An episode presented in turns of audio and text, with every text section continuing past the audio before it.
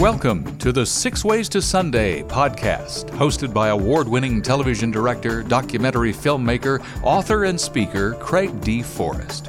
Join Craig for the next few minutes as he interviews leaders, artists, and creatives about trends and insights shaping our digital world and faith-based media. This podcast is produced and brought to you by Matchstick Media International. Now, here's Craig. Welcome to the podcast. We're talking to a great friend, talented colleague, wonderful stories and insights, Jimmy Hotz. Welcome to the podcast, Jimmy. Oh, thank you for having me. It's good to be on with you. Thank you. Very, very good. I've known Jimmy since he was 18 and I was in my early 20s. I worked for the Trinity Broadcasting Network back then, and Jimmy was on the roster of freelance cameramen, camera persons, available for scheduling and hiring. And I would call, and back in those days in the 80s, early 80s, there was no internet, no email or anything like that. So I would leave a message on his answering machine. And that's how you did it back then. And then when he got home from, being on radio or working at Angel Stadium, a baseball stadium, he'd call me back and I would book him and he'd come in and work on different shows. That was an interesting time. You were going to film school back then, weren't you? Yes, I took film classes. It was only at junior college, but I was trying to figure out what to do. I was so shy that I never dreamt I would be on camera or in front of the microphone or anything, but that all happened rapidly. I just thought the most I could ever do was be a cameraman, maybe. And that happened too, and I got to do all sorts of different things. How did you find TBN, or TBN find you? There must have been a connection, a person. Yes, I was in a class at Orange Coast College, and Mark Haney, who worked at TBN, was in a TV class with me, and he invited me to come volunteer, so I did, and that's how I got in. I remember I came in to be a cable grip for my first week during a telethon. And so it was so exciting because I got $100 honorarium at the end of the week. I'm like, I made money in television. It was so exciting. But that was also back when gasoline was maybe $1.05 a gallon. Yeah, that's true. Yeah, very good. I was happy to have it. I know that you moved up at Trinity to creating a series along with our previous guest, Dan Ruppel. Yes, it was his idea. Videos. Talk about that a little bit. Yes. Well, Dan asked me to host a pilot called Christian Video Music, and I think I wore a suit, and we played every Christian music video that existed. There were like 5 in 1984. So nothing happened after that, and I was kind of languishing, so I went to all the record companies and said, hey, if we do a series, can you make music videos? And they said, well, yeah, if you do that, we'll do our part. And so it kind of had that synergy going, and we launched Real Videos. I had to get Matt Crouch involved because he was the son of the president of the network, because when I asked, they said no. So Matt and I did that starting in October of 1984. And we had just enough videos to play, like 5 1 week and then 2 or 3 new ones the next week. And it was a slow start with lots of repeats, but it was fun. So we padded it heavily with doing silly things out on the road. And we started to get just tons of fan mail, and it struck a nerve. People said, oh, we're having parties watching your show. And I was like, really? So it really filled a need and kind of launched that side of the Christian music business. And then it grew from there and went on for another 25 years. I had to leave the show after a year and a half, but it continued and almost to this day. Wow. And now, for all the people that were born after, let's say, 1980 or 84, when this was coming out, yeah, who were the big contemporary Christian artists at that time? Amy Grant would have to be one of them. Yes, and she was instrumental in the success of the show. So after a few weeks of the show being on, she wrote to us. There was no email, so they actually wrote in and said, hey, we love your show.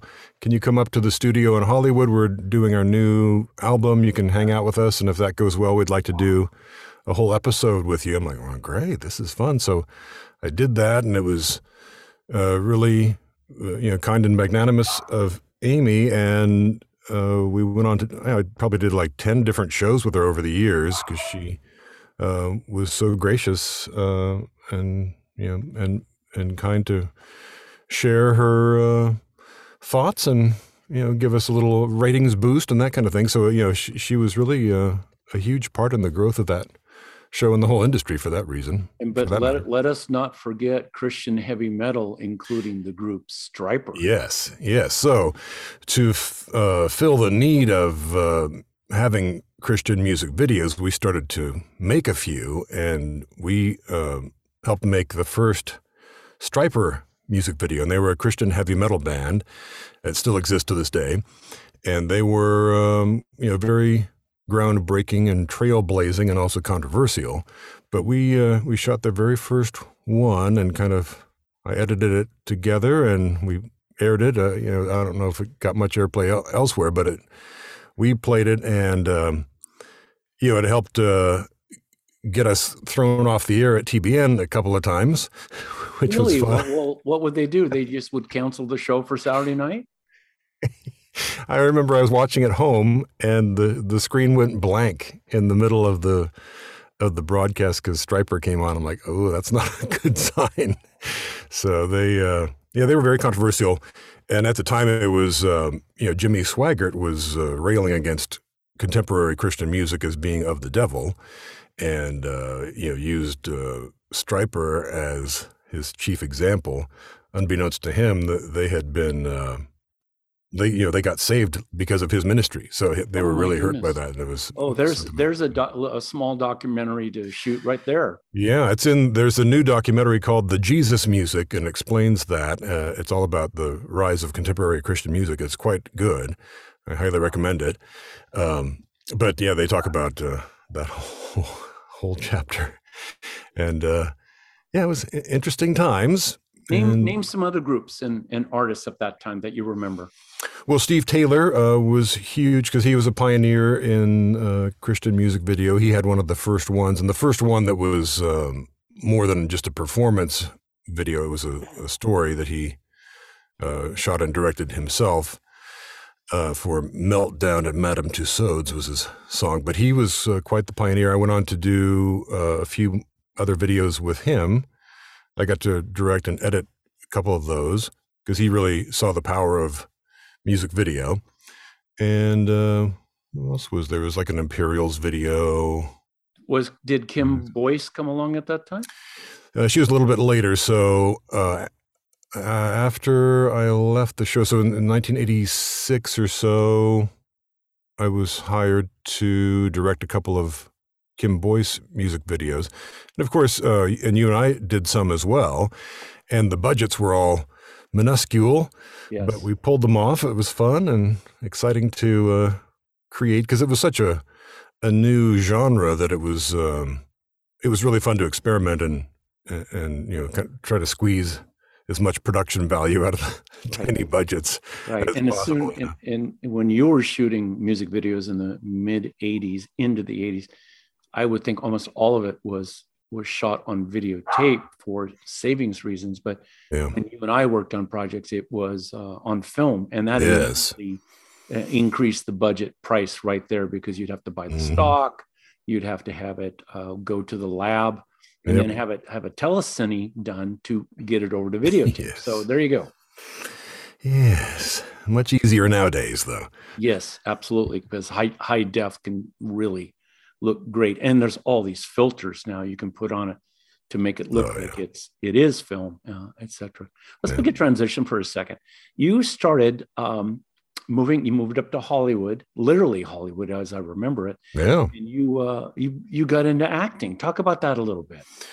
Well, I'd always kind of wanted to do voiceover, and I had been a DJ on the Christian radio station, so I was learning voiceover and A-Y-M-S. Yes, the pioneering Christian music station, and I got to do commercials there, and I kind of liked that, the voiceover side of things. And my friend Scott Rummel, who's been a guest with you, we both had that goal and you know, conspired to move to Hollywood and work in the secular world as kind of a mission field in 1986. So we took voiceover classes and got our demos made and started to work in that area, and it was very fun. I mean, I still do it to this day, and I still get goosebumps when I'm doing a voiceover. I thought, this is so fun that I get paid to read words out loud. You know, it's kind of neat. You get paid to have fun. Yeah, that's a good job. Is it difficult to get into the voiceover industry? Yes, I mean, it certainly was then. The barriers for entry are much reduced now because of the internet, because you can make a demo and get on any of the voiceover websites now for just the fee of entry. So you don't have to have an agent. But to get the big union jobs, that helps immensely to have an agent. But you can get those even on the voiceover website. So there's tremendous competition. It also has suppressed the fees for people as far as earning a living. But yeah, it's much easier to get in now. And you know, it seems to be a shrinking industry because there's more text on screen, because people are watching the content on their phones silently in bed at night. And there's it used to be more expensive to have text on screen than to have a voiceover, and now it's the other way around. So there's a lot more just text, no voiceover, especially in movie trailers and promos. So it's like, well, there's not as much work, and a lot of it dried up during the pandemic as well. But there still will always be a need for it, even as computers take over. Jimmy is the voice of a very well-known fast food franchise here on the West Coast, especially in California, called In-N-Out Burger. Yes. Some of the best burgers you could, and for a fast food chain, some of the very best. And they, In-N-Out Burger, well, you've been with them, 25 years. Since 1989, 30, 20, yeah. 20, almost 25 years. 33 now. Yeah, 33. Oh, wow. But yeah. Who's counting? You're having too much fun. It's a fun story. So between music video series, after I left Real Videos, you and I were traveling the world shooting documentaries and things. And then I co-created and hosted a show on the Family Channel called Videosyncrasy. But in between that time, I couldn't get arrested. So I was doing church announcements at the church where Rich Snyder, the owner of In-N-Out Burger, attended, and he liked my voice and asked me to be the voice of In-N-Out. I'm like, sure. And I remember he came to the very first voiceover session, and he sat inside the booth with me, like right in there, which no one ever does. It was really uncomfortable. And he said, "Burger television, do it this way." And I've been doing it ever since. It's a fantastic company, and it's been a tremendous blessing. Yes. Okay, for our audience, do a couple of your signature In-N-Out Burger tags. Say, "Please obey all traffic laws on the way to the restaurant." That's what. But yeah, they do lots of radio commercials and TV spots during sporting events. So they're usually very quick, and I don't get to say In-N-Out Burger much because it's always a sung jingle, but it's been great. And I do all their internal recordings as well. So, and that has got to not only to be fun, but I know that you also do lots and lots of car commercials. These are almost all regional, right? Yes. I haven't lately, but I've probably done 1,000 car dealership commercials. Yeah. You know, when you're in voiceover, you just take whatever job comes, and those were steady bread and butter jobs. And I did tons of those. Oh man. Yeah. Cause you would crank out, multiple spots in a day, and it really added up. It was paid the bills for many years. Yeah. Is there a spot that was offered to you that maybe you turned down? You just had, I don't think I want to do that one. Yes, that's a good point. Hollywood is a morass or cesspool, a moral cesspool. And as a mission field, as a believer going in there, it can be treacherous, and you're going to have to turn things down if you want to maintain your integrity as a believer. So that's hard to do. And I had this one audition, and it was for a show that had a European version that had nudity in it. And I didn't know that. So I was kind of uncomfortable doing the promo for the show anyway. It was just an audition. So I'm like, oh, I'll do it. You know, it's just, it seemed like it was innocuous. But then as I left, I found out after I left the audition that they had this, you know, nude version that played overseas. I'm like, oh no. So went home. I was going to call the casting director, said, can you take me off of that? And as I was going to call them, they called me and said, you got the job. I'm like, oh, of course. So I said, you know, I'm so sorry. I didn't realize this at the time, but I really am uncomfortable with this. Can you, you know, use the second choice? And this is extremely risky because there are only about 3 top casting directors for voiceover in Hollywood, and to, you know, throw this gauntlet down, you know, I could never work again with, you know, this or any of them, you know, so it was really risky. But I thought, Lord, I'm here for you. You are in charge of my career and life. I don't have to worry about any of that, whether I work again or not. That is immaterial. I need to do what is right and follow you. So the casting director, she said, you know, you can have whatever moral stand you want, and I respect that, but please tell me before you do the audition. Now I have to call them, and you know, she was justifiably upset. She said, I'll see what I can do.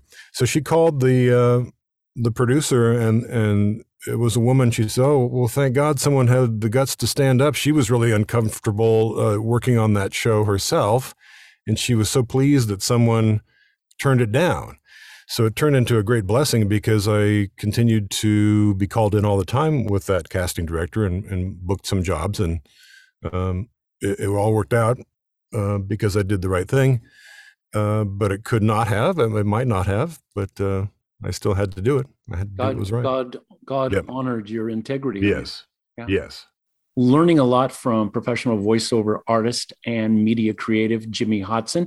Hope you join us for the next episode, where we'll pick up where we left off.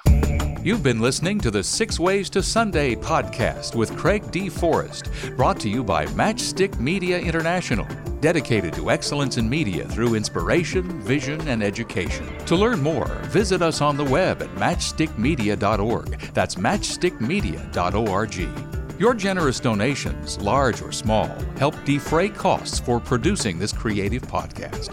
Thanks for listening and subscribing.